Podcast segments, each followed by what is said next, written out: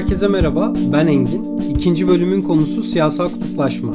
İstanbul Bilgi Üniversitesi Uluslararası İlişkiler Bölümü öğretim üyesi Emre Erdoğan ile metodolojiyi yani yöntemi konuşarak başladığımız sohbete siyasal kutuplaşma kavramıyla devam ediyoruz. Siyasal kutuplaşma kavramının son zamanlarda toplumsal olarak sıkça konuşulan bir kavram haline gelmesine rol oynayan tarihsel, politik, bilişsel ve duygusal dinamikleri ele almaya çalıştık. Söz Emre Erdoğan ile gerçekleştirdiğimiz söyleşte. Ben şöyle genel bir soruyla başlamak istiyorum aslında. Yani bu çok konuşulan bir konu son zamanlarda. Ya bütün kamuoyu şirketleri, medya şirketleri, ya bütün medyada, bütün basında sıklıkla duyduğumuz bir kavram siyasal kutuplaşma. Nedir? Siyasal kutuplaşma nedir? Kutuplaşma kavramının üzerinde de kutuplaştık diye başlıyoruz. Öncelikle kavramın kökeni Amerika Birleşik Devletleri. Bizim anladığımız anlamda bilimsel olarak tartışılması Amerika Birleşik Devletleri'nde oluyor ve orada da bir kavramsal tartışma içindeler.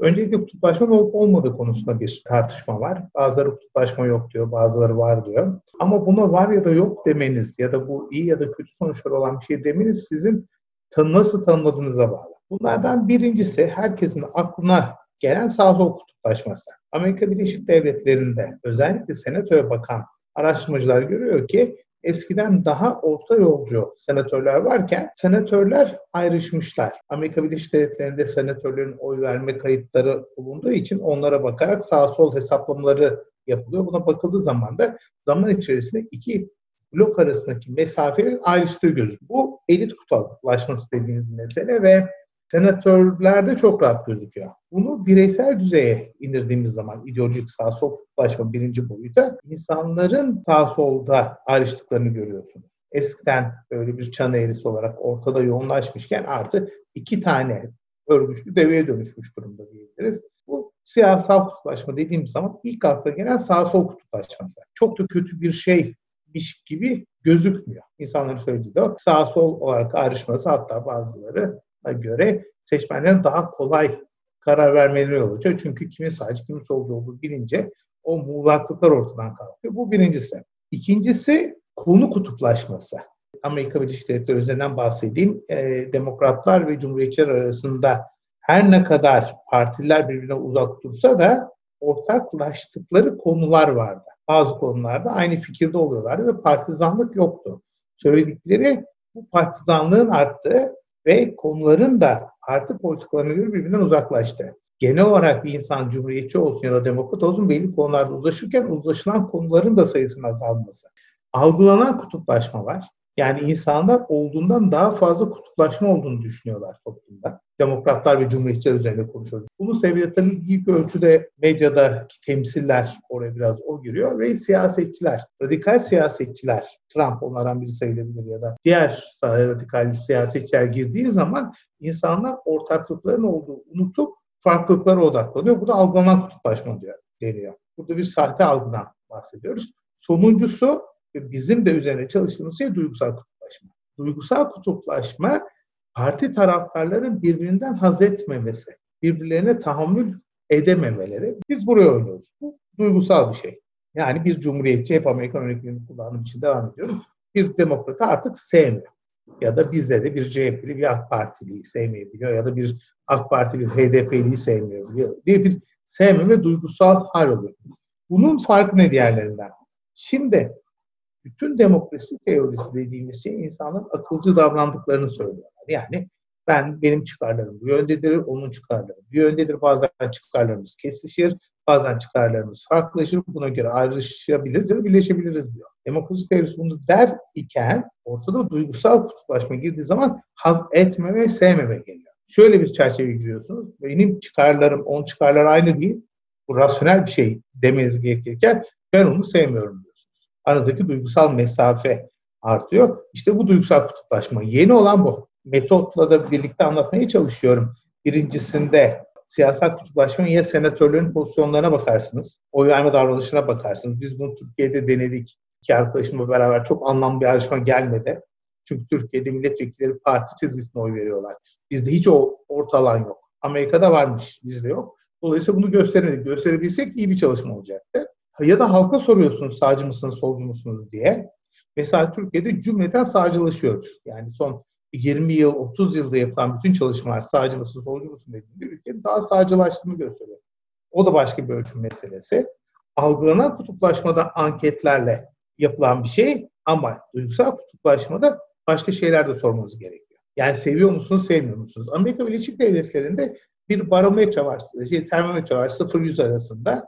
Seviyorsanız 100 diyorsunuz, sevmiyorsanız 0 diyorsunuz. Bunun sevmemeye doğru evrildiğini görmüşler farklı kutuplar arasında. Birbirlerini karşılıklı sevmiyorlar. Bizim baktığımız meselede, bizim ikimizin baktığı yerde çünkü bu biraz siyasal psikoloji alanından beslenen bir şey. Psikolojik bir unsur. Dolayısıyla biz diyoruz ki kutuplaşma dediğimiz şey, anladığımız anlamda duygusal kutuplaşma dediğimiz şeyin bazı tezahürleri vardır. Nedir o tezahürler? Bizim daha önce yaptığımız ötekileştirme çalışmasından taşıyarak geliyoruz buraya. Bir sosyal mesafenin artması. Yani farklı partilerin insanların birbirleriyle yaşamak istememesi. İkincisi farklı partilerin insanların kendilerini diğerlerine göre ahlaken daha üstün görmesi. Bir ahlaki üstünlük. Üçüncüsü siyasal hoşgörünün azalması. Biz burada tezahür ettiği zaman kutuplaşmayı görebiliyoruz diyoruz. Türkiye'de duygusal kutuplaşma var dediğimiz zaman bu üç parametrede çok yüksek skorlara karşılaşmamız yol açıyor. Yani insanlar birlikte yaşamak istemiyor. İnsanlar karşılıklı olarak ahlaki üstünlük biliyorlar birbirine karşı ve siyasi hoşgörüsüzlük artmış durumda. O zaman yani ilk başladığında bu siyasal kutuplaşma meselesi ABD'de araştırılmaya başlandığında ilk başta elitlerden yola çıkarak bir çerçeveleme söz konusuyken zamanla bunun sıradan vatandaşa da yansıması ve birbirini besleyerek siyasi elitlerin, medya kuruluşlarının yaptığı yayınlarla ve sıradan vatandaşın da fikirleriyle bir kutuplaşma araştırma yöntemine doğru günümüze kadar geldi diyebiliriz. Ajandasına doğru geliyor tabii. Evet öyle yani sadece elit davranışlarına bakılmıyor. Şimdi bizde belki 1970'lerde böyle çalışmalar yapılmış olsa bizde senatoda vardı o dönemde ama yapısı farklıydı. Siyasi partilerin beraber hareket edip etmediklerine dair ya da milletvekillerinin hareket edip etmediklerine dair bazı fikirler olabilir elimizde. Yani Türkiye'de öyle bir çalışma yapılmadı. Türkiye'de anket yoluyla vatandaşı da bu çok sorulmadı. Yani çeşitli çalışmalar var, kutuplaşma kelimesini kullanan çalışmalar var ama bizim dediğimiz şekilde işlemleştirip bakın bunun boyutları bunlardır üzerinden yapılan çalışmayı biz yaptık. Bizim kullandığımız bir metot. Dolayısıyla daha öncesiyle karşılaştıramıyoruz 70'lerde. Bize gelen en büyük itiraz 70'lerde de anarşi vardı, kutuplaşma vardı. Hep şunu söylüyoruz. Bu ülke zaten başından beri Türkiye Cumhuriyeti belli çatışmalar üzere içselleştiren bir ülke. Belli çatışmalar üzerine kurulmuş bir ülke. Bunlardan birincisi hepimizin bildiği merkez çevre çelişkisi. Yani modernleşmeci bürokratlarla ona direnen halk arasındaki gerilim Şerif Mardin'in çizdiği çerçeve. İkincisi 1960'larla beraber gelen sağ sol kırılması. Yani 1960'lardaki orta işçi sınıfının oluşması, kentleşmeye karşı buna direnen muhafazakarların da özleşmiş bir sağ sol çatışması. Bir de bunun üzerine gelmiş olan 1980'ler ve 90'lardaki Türk-Kürt çatışması. Yani Türkiye'de zaten bu pay hatları mevcut. Bunların üzerine gelen bir şey. Bizim söylediğimiz şeyin yeniliği bunlardan farklı olmasından değil. Bizim söylediğimiz şeyin yeniliği ilk defa bu şekilde karşılıklı algılar ve karşılıklı duygular üzerine bir perspektifin masaya konmuş olması. Ve bu bizim zaten hep bildiğimiz gündelik hayatta gözlemlediğimiz birbirine katlanamam hali olması. Aradaki fark o. O yüzden mesela tartışmaları çok doğru, gerçekçi olmuyor. 70'lerde daha mı fazlaydı? Bilmiyoruz çünkü bu şekilde ölçümledi. Bizim iddiamız, biz bu şekilde ölçerek gördüğümüz şey yeni. Çünkü Türkiye'de siyasi parti tercihleri kimliklere dönüştü. Biz kimlik kavramıyla bakıyoruz. Kimlikler önemli. Önemli çünkü bize dünyadaki olayları yorumlama şansı veriyor. Bir tür gözlük ama o gözlük size aynı zamanda bir duvar da veriyor. Siz ve diğerler arasında bir duvar görüyorsunuz. O duvar işte bizde siyasi tercihler üzerine kurulmaya başlandı. Bizim iddiamız bu. Yeni olan bu. Amerika Birleşik Devletleri'nde olan da bu. İngiltere'de de olan bu. Yani kutuplaşmanın olduğu her yerde gördüğümüz şey bu tür fay hatlarının oluşmuş olması. ABD'den bahsettik. Biraz da Türkiye'den bahsettik. İleride biraz daha detaya ineriz Türkiye'ye gelince. Bu nasıl böyle hani kıtalar arası bir kavram haline geldi ve herkesi etkileyen, her yerde çalışılan, Avrupa'nın birçok ülkesinde de bu kutuplaşma, siyasal kutuplaşma çalışmaları artıyor gittikçe. Burada nasıl bir değişken devreye girdi sizce? Zamanın ruhu. Yani bunu tabii ki tarihsel olarak düşünmek gerekebilir. Bu konuda da bir karşılaşma, çalışma yapıldı. Bölünmüş Demokrasiler diye bir kitap yayınlandı. Bir de Murat Somer hocamızın Jennifer McCoy'la yaptıkları bir karşılaştırma çalışma var. Bunu yeni kılan ne dediğimiz zaman başka bir fenomenle karşılaşıyoruz, popülizmle karşılaşıyoruz. İkisi bir de aynı tarihsel ardalanın olması mümkün. Yani nasıl popülist liderler belli tarihsel faktörler nedeniyle gündeme geldiler ve iktidara geldilerse o kutuplaşma da aynı tarihsel faktörlerden beslenmiş olabilir. Bunlar ne? Basitçe 2008 krizini bir kenara koyalım. Yani 2008 krizi ve onun takipçisi olan ekonomik eşitsizlikler, o sorunun çözülememesinin bir kırılma yarattığını düşünebiliriz. Öteki taraftan mesela kültür meselesi var. Pippa Norris, Inglehart en son kitapları, demokrasiyle ilgili yazdıkları kitapta ona çok önem veriyorlar. Yani onların yüzünden popülizmin yükselmesinin temel sebebi herhangi bir coğrafyada küreselleşmeci insanlar ile bundan kaybetmiş olan insanlar arasındaki çekişme. Dolayısıyla o hem popülizmi tetikler hem de kutuplaşmayı tetikler. Çünkü bir kamp yapıyor. Siyasetin yapılma biçimi ikisini birden etkiliyor. Siyaset özellikle medyanın da değişmesi, siyaset magazinel bir hal aldığı için eğlenceli tipler, daha kavgacı tipler bir tür reality şova dönüştüğü için popülist liderler de böyle. Aynı şekilde medyanın da bu şekilde dönüşmesi, yani tarafsız, en azından iki tarafa da eşit mesafede durmaya çalışan medyanın yerini belli bir taraf adına konuşan medyaya bıraktı. Yani orta saha boşaldığı için kutuplaşma daha kolaylaşmış durumda medyanın da değişmesi ve sosyal medyalar. Sosyal medyadaki bütün o mekanizmalar, algoritmaların bazı şeyleri göstermemesi, insanların gözüne getirmemesi, hepimizin kendimize benzeyen insanlarla takılmamız vesaire gibi şeyler kutuplaşmayı da tetikleyen şeyler. Yani bütün bunlar bir yere geldiği zaman popülizm ve kutuplaşmanın aynı anda tezahür etmesi beni şaşırtmıyor. Çünkü aynı ortamdan besleniyorlar. Burada tabii bir faillik tartışması da var. Biz bunu özellikle altını çizdik ve kabul de gördük. Biz kim kutuplaştırdı diye bir arayış içerisinde değiliz. Şu kutuplaştırıyor, bu kutuplaştırıyor. Şu anda Türkiye'de siyasal argümanlar bunun üzerine kuruluyor. Sen kutuplaştırıyorsun, ben kutuplaştırıyorum. Şimdi böyle bir faillikten ziyade bir hal olarak anlamamız gerekiyor. Türkiye'de kutuplaşma var. Siyasi aktörlerin katkısı değişebilir, birisi daha fazla, ama bir siyasi aktörün tek başına yapabileceği şey değil. Çünkü bunun biraz önce bahsettiğim ekonomik boyutu var, sosyolojik boyutu var, kurumsal boyutları var. Tek bir aktörün kullanacağı dille değişmez bu. Bir aktör bu ortamdan istifade edebilir ama her aktör bu ortamdan istifade edebilir. Bizim işte belki hani tam bu noktada söylememiz gereken şey şu, mahallelerin birinde çok büyük tezahüratla karşılaşmamamızın sebebi de bu olabilir. Çünkü biz fail arıyoruz. Bizim için bu hal.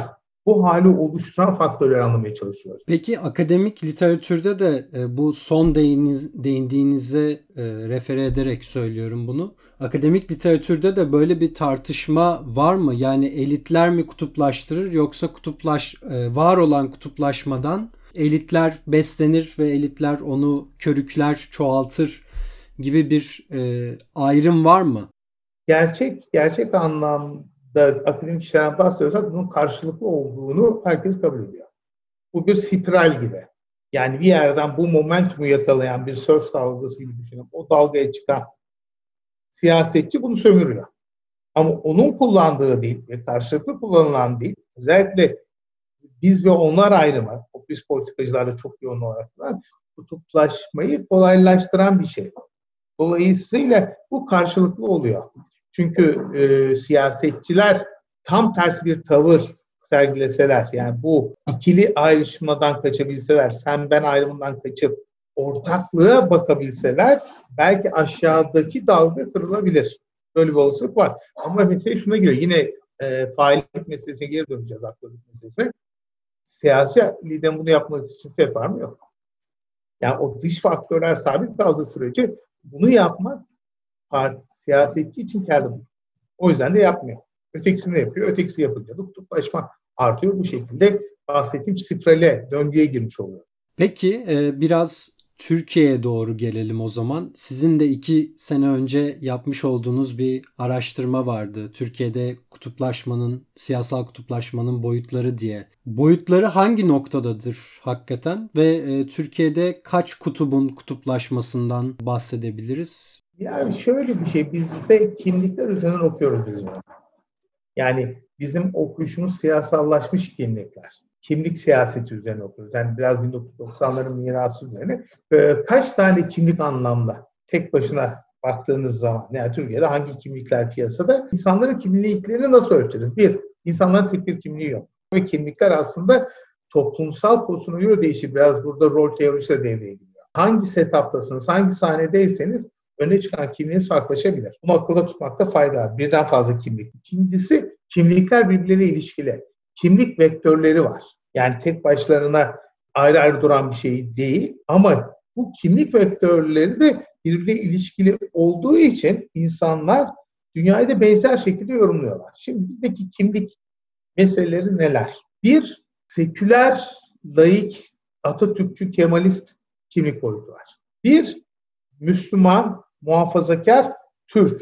Bir de Kürt, azınlık boyutu var. Bunlar 3 tane ana boyutumuz var bizim. Şimdi bunlar birbirleriyle ilişkili. Bunlar ortogonal değil.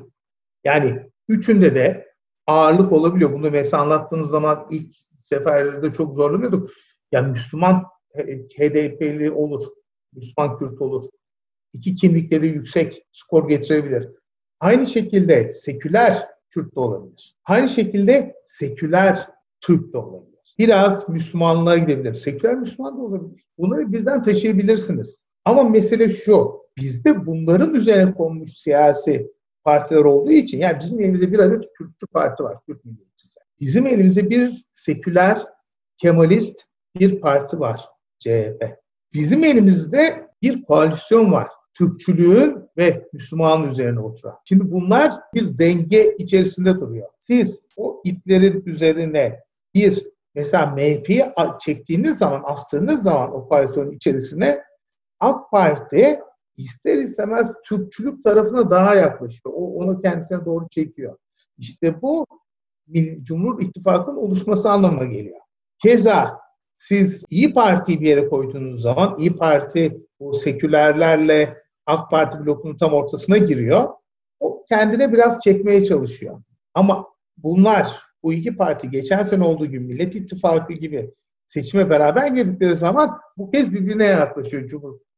Cumhuriyet Halk Partisi ile İYİ Parti gibi. Mesela buradaki en önemli bulmacalardan biri, geçen sene biz 2017'de tam referandum öncesi o süreçte yaptık. Son seçimlerin etkisini görmek. Yani yerel seçimin ne yaptığını görmek. Yani o bahsettiğimiz bu bir uçurtma biçimi. Bir T gibi düşünelim. Tau aslında. T değil de yan yapmış tau. Biri uzun, biri de kısa 2 çubuktan oluşan haçtır. Bu tau'nun kısa ucunun bir ucunda bu Cumhur İttifakı oluyor. Yukarıda CHP oluyor. Uzun ucun öteki tarafında HDP oluyor. Bizim bu tau'muz acaba artı işaretine dönüştü mü? Ne demek bu? Aradaki mesafe kısaldı mı? Daha farklı bir şekil aldı mı? Ne demek bu? HDP ucu CHP ucuna biraz yaklaştı mı? Bilmiyoruz. Ama göreceğiz. İşte zaten bu açıdan çok ilginç. Çünkü bizde biraz önce sorduğum soru çok ilişkili. Üst yapı ile alt yapı arasında böyle bir ilişki var. Yani İmamoğlu için yapılan bir ittifak altında sosyolojik bir ittifak olmasa dahi sosyolojik bir ittifakın ipuçlarını verebilir. Yani eskiden ayrıp duran, birbirlerine uzak duran parti tabanlarının birbirine yaklaşmasına gelir. Üst yapı alt yapı ilişkisi bu. O yüzden benzersiz zaten. Yani sosyolojik olarak onların bir sebep yokken siyaseten bir sebep bulurlarsa sosyolojik sebepleri baskılayabilir. Benim yaşadığım mahallede çok yaygın olan bir şey. Birbirlerinden eskisi kadar nefret etmeye başlayabilirler. Çünkü aynı siyasi anlatı için hareket etmişlerdir. Çünkü bu duygusal bir şey. Bunun altındaki sosyolojik kabul ediyoruz ama duygusal mesafe olduğu için aradaki duygusal mesafe kapanabilir. Bu çok dinamik bir şey. 2015'teki MHP ile 2012 MHP aynı değil. Çünkü onun içerisinden bir İYİ Parti oluyor. O İYİ Parti'de olduğu zaman topoloji değişiyor isterseniz. Yani yeni bir topolojiye dönüşüyorsunuz. Karşılaştırmak çok zor hale geliyor. Çünkü aynı MHP değil.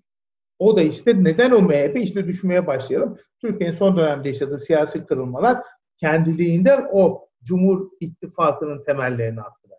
Eskiden bir arada duramayacak insanlar bir araya geldiler, kendine ortak bir payda buldular. O yüzden yeni bir şey ve önemli bir şey. Bu topografi meselesine de bir değinelim isterseniz. Bu topografi kavramı bu işin neresine, yani kutuplaşmanın neresine oturuyor ve nasıl etkiliyor kutuplaşmayı? Azaltıyor mu, artırıyor mu ya da hangi şartlar altında azaltıyor ya da artırıyor? Bu topografi kavramını ben Perspektif Online'da yazdığım bir makalede anlatmaya çalıştım, unuttuk diye. Bunun altında aslında 1950'lerdeki bir mekansal oy verme davranışı var. Mekansal oy verme davranışı çok önemli katkıları olan bir şey, oy verme davranışı literatürüne. Bu da şu, öyküyü şeyden başlayayım, evden çıkıyorsunuz, ekmek alacaksınız, ekmeğin fiyatı aynı ve kalitesi aynı. Yakın bakkala mı gidersiniz, uzun bakkala mı gidersiniz, uzak bakkala mı, yakın bakkala gidersiniz. Bütün bakkalların ekmeği aynı fiyata sattıkları yerde, öyle bir ortamda herkes aynı bakkala gider. Ama siz ekmek aramıyorsunuz, kruvasan arıyorsunuz diyelim. O zaman yakınızdaki bakkalı pas geçersiniz, daha sonraki bir pastaneye gidersiniz, siz ondan alışveriş yaparsınız. Anthony Downs'dur bu 1957 ekonomik oy verme davranışı. An Economic Theory of Democracy diye bir kitapla bunu yazdı bize. Söylediği şey şu, insanlar da benzer bir şekilde kendilerine en yakın partiye oy verirler. Bir mekansallık var.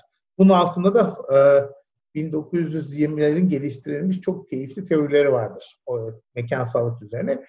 Peki bu mekansallık ya da bu uzay nedir insanların hareket ettiği? Çok uzağa gitmeyin der. Sağ sol meselesini getirir eninde sonunda. Ama ekonomik çıkarlar konusunda kayda değer bir belirsizlik olduğu için, yani o partiyi seçersem ne kazanırım, bu partiyi seçersem ne kazanırım bilmediğim için sağ sol bana bunu söylerler. Dolayısıyla tek boyut olduğunu varsayalım.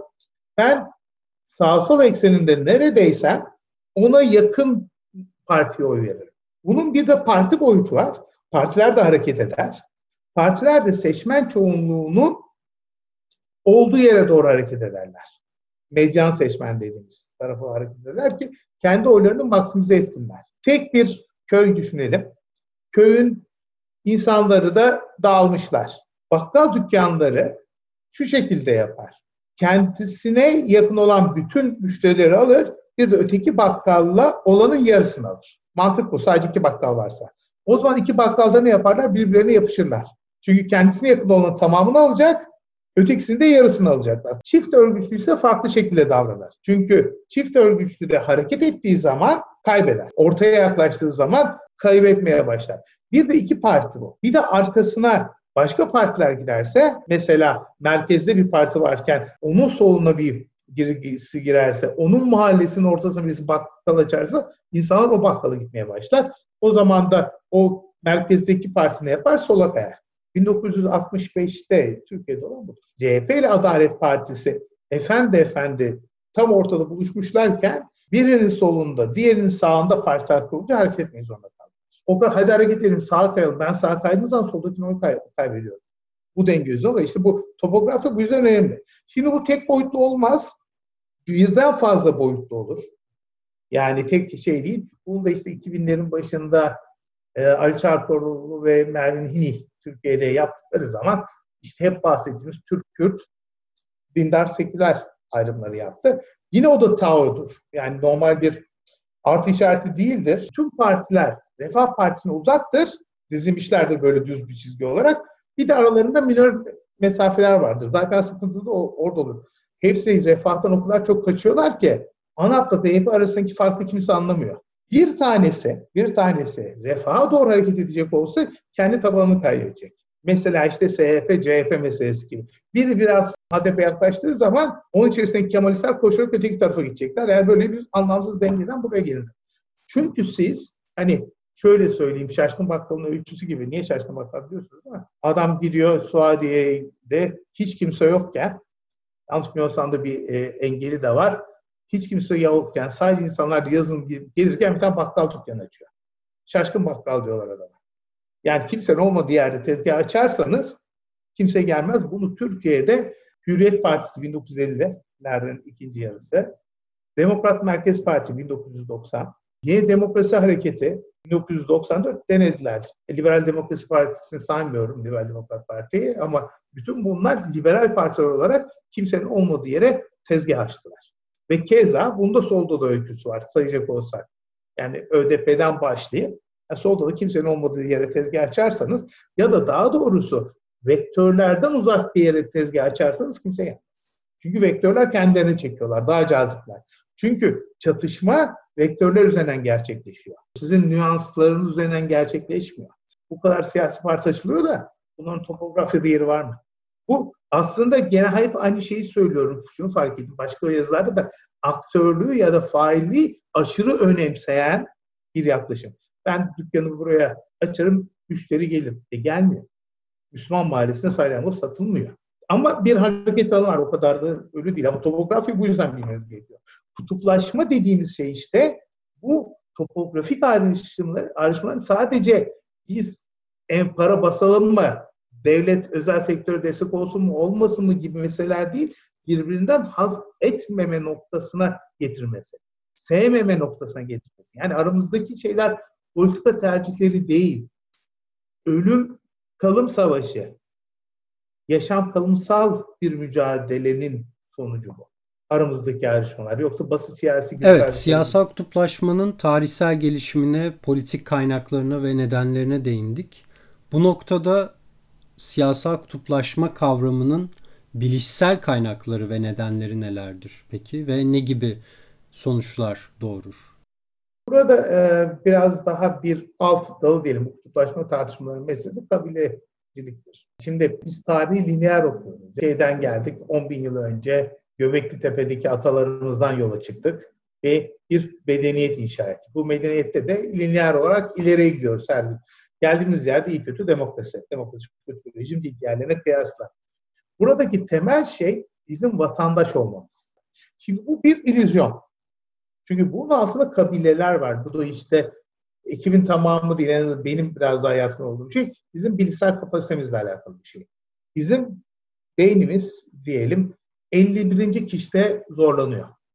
Standart. Biz 50. Çünkü şöyle bir şey, hep söylenen bir hikaye. Bizim evrimimiz 10 bin yıl önce durmuş durumda. Evrimsel psikoloji denen bir şey bizim aynı beyine sahip olduğumuzu söyle. O da bizim dünyayı 50 kişiden anlamamız ibaret ya da 100 kişiden olmazsa. 101. kişiyi tanımıyoruz. 101. kişiyi ne yapıyoruz? O bir kişiden tanıdığımız birisine benzetiyoruz. Yani daha kalabalık yerlerde yaşadığımızda tanımadığımız ya da karşılaştığımız insanlara o kafamızdaki kalıplara oturtuyoruz. Burada bizim işte kalıp yargı dediğimiz şey. Bir adamla karşılaşıyorum. Fenerbahçeliler diyorlar. Ha diyor. Alıyorum. Tanı Fenerbahçelilere yerleştiriyorum. Mesele şu. Siyasal kimliklerde bir kalıp yargıya dönüşüyor. Şöyle bir şey diyeyim, karşıdan iki tane hanımefendi geliyor. Bir tanesi sarışın, röf saçlı, semrah, özel saçlı diye tabir edebileceğim bir saç biçimi var. Vakkalı giymiş, döpiyes giymiş. Ötekisi daha muhafazakar, işte şey olmasa, bir türban olmasıyla başörtüsü var vesaire vesaire. Şimdi benim sormama gerek yok ki kim ne oy verir. Ama ben bir adım daha geçeyim. Bunlardan bir tanesi bir fırın sırasında öne geçiyor. Hangisi geçiyor? İşte şimdi başladı ön yargılar. Durduğumuz pozisyondan yanıt veririz. Bilmiyoruz, elimizde bir veri yok. %50'lere sahip değiliz. Ya da bir küçük çocuk bir otobüste yüksek sesle şarkı söylüyor. Bunlardan bir tanesi bağırıyor. Hangisi bağırıyor? Bu tür sorularla düşün bakalım hangisi yapıyor. İşte bütün bunlar bizim ön yargılarımızı oluşturuyor. Bir adım daha ileri gidiyoruz. Trolley dedikleri bir şey vardır. Deney vardır. Zihin deneyi. Siz tek başınıza duruyorsunuz, tren hattının üzerinde ya da tramvay hattının üzerinde. Bir bakıyorsunuz ki yukarıdan tramvayın freni kopmuş geliyor. Sizin durduğunuz yerin yanında da bir tane manivela var. Manivela çekerek trenin yolunu, tramvayın yolunu sağa ya da sola aktarabiliyorsunuz. Solda bir kişi var, sağda 5 kişi var. Yapar mısınız, yapmaz mısınız? Solda duran başörtülü bir kadın. Sağda duran bir kişi sizinle aynı partiye oy veren diyelim bir kadın. Hangisi? Başlıyor. Bununla ilgili Princeton yaptığı güzel bir dizi deney var. Sizin ön yargınızı ölçüyor. İşte benim en sevdiğim, en zarif çalışmalardan biridir. Bu 1 ve 5 meselesini oynatıyorlar. Dediğim sofistikasyona gitmeden. Ve bunu yaparken de insanların beyinlerinin hareketine bakıyorlar. Yani orada kullandıkları fMRI dediğimiz yöntemle duygusal reaksiyon veren kısımlar hareketleniyor. Şeyler hareketleniyor. Kalkülüs dediğimiz hesap veren. Buna Kantçı taraf deniyor. Kantçı tarafla vesaire ikisi hareketli olarak karşılaştırarak ondan sonra bir uzlaşmaya varıp karar veriyorlar. Esas tamam bunu bildik. İtalyanlar yanlış bilmiyorsam bu deneyi yapanlar. Ekibin bir kısmına komedi filmi seyrettiriyor. Diğer kısmına da matematik soruları çözüyor. Şimdi ne oluyor? Komedi filmi seyredenlerde duygusal taraf daha kolay pes ediyor. Yorulduğu için önceden. Çünkü bir tür müzakere yapıyorlardı. Matematik yapanlarda da rasyonel taraf daha kolay pes ediyor. Demek ki bir yorgunlukla alakalı bir şey. Sizin alacağınız karar. Duygular ve mantık diyelim. Hani öyle bir ayrıma inanmıyorum ama onun arasındaki gerilimden yola çıkıyor. Sizin kapasiteniz daha yüksekse daha geç olur. Ne kadar kuvvetliyseniz o kadar geç yaparsınız. Evet, o zaman yani bu nörobilimle beraber de düşünebiliriz. Sinir bilimle beraber de düşünebiliriz. Duygular nasıl bir rol oynuyor siyasal kutuplaşmada? Bir kere sevmeme hali var. Yani bir kere duygusal kutuplaşma bizim bahsettiğimiz afektif dediğimiz şey duygusal kutuplaşma. Sevmeme, haz etmeme, onu gördüğünüz zaman hoşlanmama hali. O bir negatif duygu uyandırma hali. Bazı şeyleri biliyoruz. Hani neleri biliyoruz? Duyguların bir kısmı sosyal olarak inşa ediliyor. Kendiliğinden oluşmuyor. Ayıdan korkmam gerektiğini biliyorum. Ama kafesteki ayıdan korkmamam gerektiğini nereden biliyorum? Demek ki birisi bana o kafeste demiş dur. Aynı şekilde sokakta gördüğüm, kimliğini bilmediğim bir adamdan korkmam ile kimliğini bildiğim adamdan korkmam. Kimliğimi dedim yani işte ön yargılarımı devreye soktuğumda korkmam ayrı bir şey. Bu Sarı Ahmet muhteşem bir şekilde anlatıyor ve gerçekten de duygular sosyolojisinde ve duygularla ilgilenen siyaset bilimi ya da psikolojide bu kabul edilmiş. Duygular sosyal olarak inşa ediyor. İkincisi, duygularımız birbirlerinden çok ayrı durmuyorlar. Ne demek bu? Öfke ayrı duygu, kızgı, korku ayrı duygu değil. Biz olumlu ya da olumsuz duygular hissediyoruz. Buna bir isim veriyoruz. Aslında bu isim verme zaten bilişsel olan ve sosyal olan içeriği getiren şey. İsim verme biraz inşa edilen bir şey. Yine bildiklerimizden bir tanesi duygular konusunda özellikle öfke ve korku gibi duygularda ya da sürpriz ya da utanç gibi duygularda insan olay ve onun sorumlusuna bakıyor. Başıma kötü bir şey geldi, bunun sorumlusu benim, utanç duyarım. Başıma kötü bir şey geldi, bunun sorumlusu kim? Başkası, öfke duyarım. Başıma kötü bir şey geldi, örneğin COVID-19 salgını gibi ya da terör saldırısı gibi, sorumlusu kim bilmiyorum, korkarım. Bütün bu yapılar da bizim düşünme biçimimizi yol açıyor. Yani biz birisini, bir başımıza gelen kötü şeyin müsebbibini bildiğimiz zaman farklı davranıyoruz. Bilmediğimiz zaman farklı davranıyoruz. Utanç mesela bu konunun üzerine inanılmaz bir literatür var. Bütün bunlar bizim hayatımızda. Yani duygular dünyaya bakış açımızı değiştiriyor, çerçeveyi değiştiriyor. Üzerine yine yeni bildiğimiz şeylerden bir tanesi de duygularımız olmasa karar veremiyoruz. Duygular karar verirken, bu da Antonio Damazio'nun bize söylediği bir şey, net bir şekilde bize kardeşim bunu kararı alırsan başına iyi ya da kötü şeyler geleceği söylüyor. Buna somatik marker deniyor.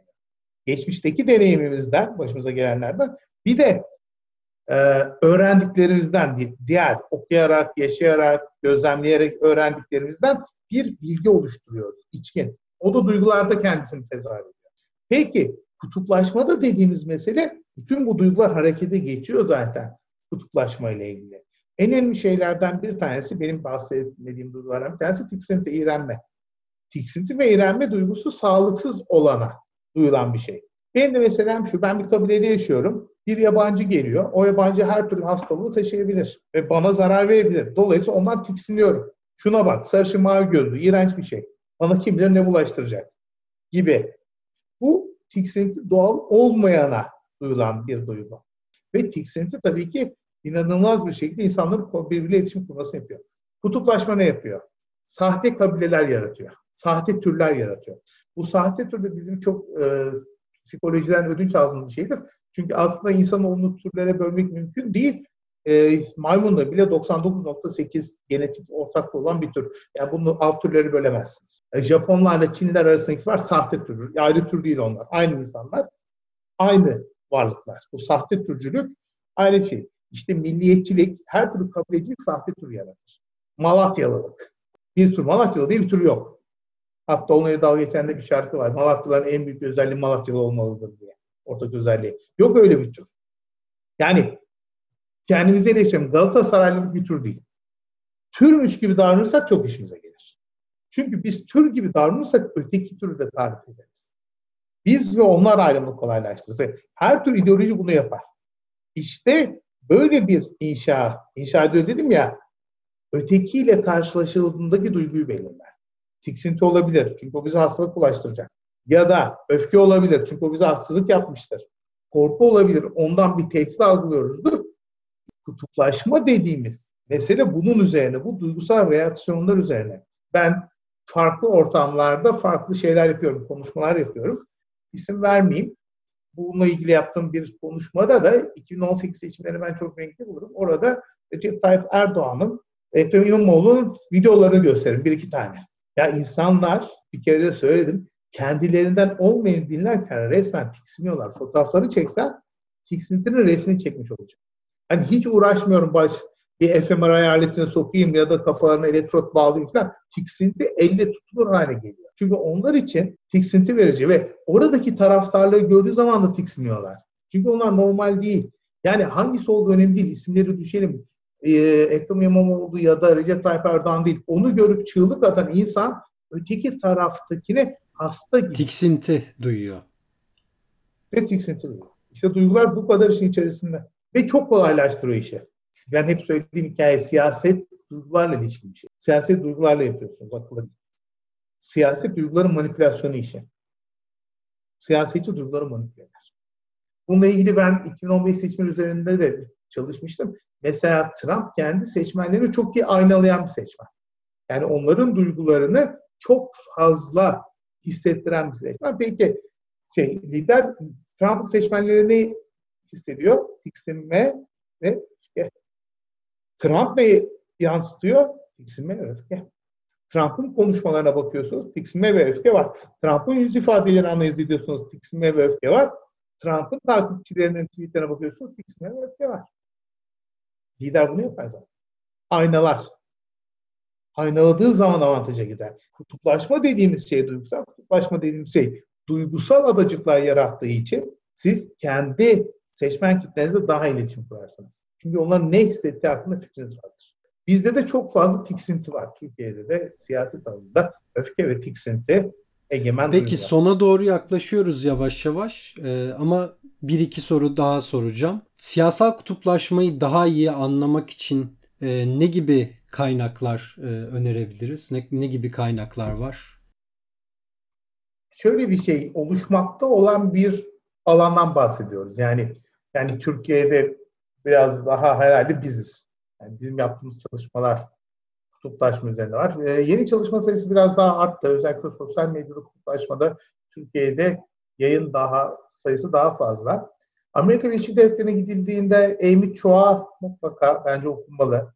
Tribal Politics diye bir şey yazdı. Liliana Mason bir kitap yayınladı. Çok etkili. Ben her zaman Inglehart ve Norris'in kitaplarına bakılması gerektiğini düşünüyorum bu. Hani onlar kutuplaşmadan doğrudan bahsedilmiyor. Bir de gerçekten doğrudan kutuplaşmaya çalışan Inger, Lewandowski vesaire gibi insanlar var. Onlar kutuplaşma çalışıyorlar atladınca. Ama hani sadece onu tartışmayayım, biraz da diğerini okuyayım derseniz mesela Fukuyama geçen sene Kimlik diye bir kitap yayınladı. Hani ki bu konuda ya alanın içindekilerle konuşuyoruz yerine başka şeyler okuyorum diyenlere önereceğim kitaplar sırasıyla Fukuyama'dır. Kimlik. Norris ve Inglehart'tır. Onların son kitabını tavsiye ediyorum. Democratic Backlash. Liliana Mason. Onun son kitabı keyiflidir. Ve tabii ki Amy Chua. Amy Chua'yı çok tavsiye ediyorum. Yani Amy Chua'nın Tribal Politics'i bence son dönemde yazılmış en ayakları yere basan kitaplardan biridir ama çoktur.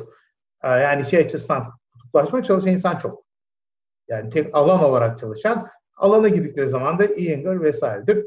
Türkiye'de biz kutuplaşmaya çalışıyoruz. Bunun hocanızla ben kutuplaşmaya olarak çalışıyoruz. Murat Somer, Senem Aydın Düzgüt'ün çalışmaları var. Yani kutuplaşmada o bu kadar yoğun olarak çalışan ekip sayısı çok fazla değil. Şöyle bir şey var bir iki yıl kadar biz kutuplaşma vardı dediğimiz için belli siyasi ekipler tarafından, belli siyasi görüşler tarafından aforoz yedik ama son dönemde herkes kutuplaşmanın var olduğunu kabul etmiş durumda. Azaldığını söyleyen var, arttığını söyleyen var. Ben bu tartışmaya girmek istemiyorum. Kim azaldı diyor, kim çoğaldı diyor, neye dayanarak diyor. Onu geçtim ama mesela bizim kutuplaşma araştırmasının sonuçları mecliste bir seansa tartışıldı. Tabii herkes birbirini suçladı. Kim kutuplaştırıyor diye ama masaya geldi.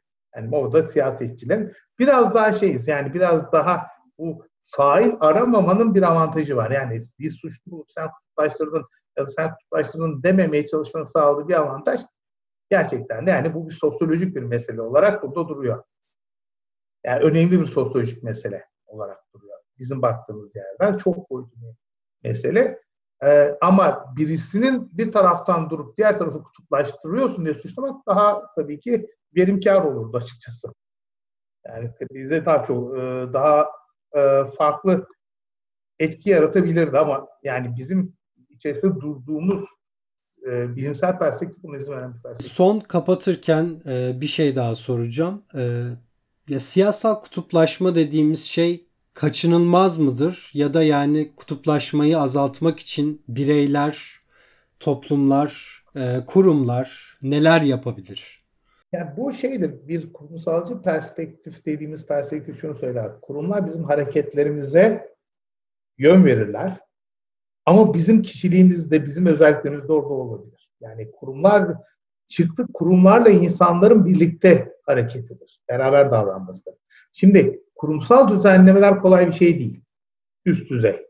Mesela özellikle içinde bulunduğumuz zeitgeist'te insanların zeitgeist'in aksine hareket etmeye de kolay değil. Şu anda benim baktığım yerde dünyada kutuplaştırıcı dinamikler çok çok daha fazla.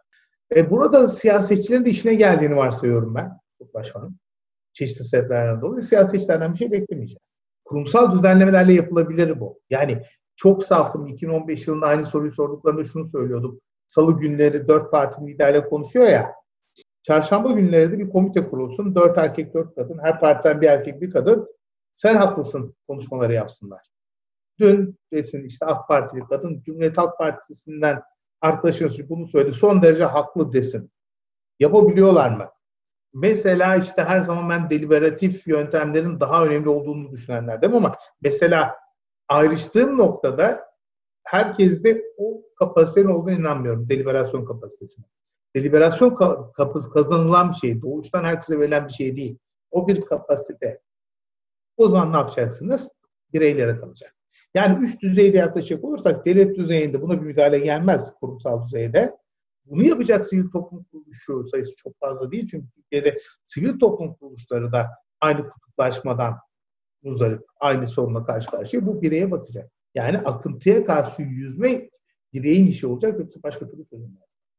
Kutuplaşmayı azaltacağım diyen siyasetçi seçimin anahtarını da teslim eder. Dediğim gibi ben bunu söylediğim anda tabii ki aksi örneklerin olduğu iddia edecek ama 48 biten seçimin kutuplaştırılmadığını da kimse söylemesin. Seçimde 48 bitti İstanbul seçiminde ilk tur. İkinci tura giden olaydan hepimizin alacağı dersler var. İkinci turda başka bir şey yaşandı ama ilk tur 48-48'dir. Gayet de kutuplaşmış bir ortamdır. Sonrasında oturup başka şekilde konuşmak lazım. Ne olduğunu bilmiyorum. Hatta erken şu anda konuşmak için erken bile denebilir. Söyleyeceğim o insanda biter bu iş. Siyasetçilerden hayır bekliyorum. Ben de zaten sorumda hiç siyasetçiyi karıştırmadım işin içine. Güç sahibi kimse bunu yapmaz. Kutuplaşmaya gücü elde tutmanın en iyi yöntemlerinden bir tanesi. Peki. Çok teşekkürler katıldığınız için tekrar. Çok sağ olun. Rica ederim. Ben teşekkür ederim. Çok kolay gelsin.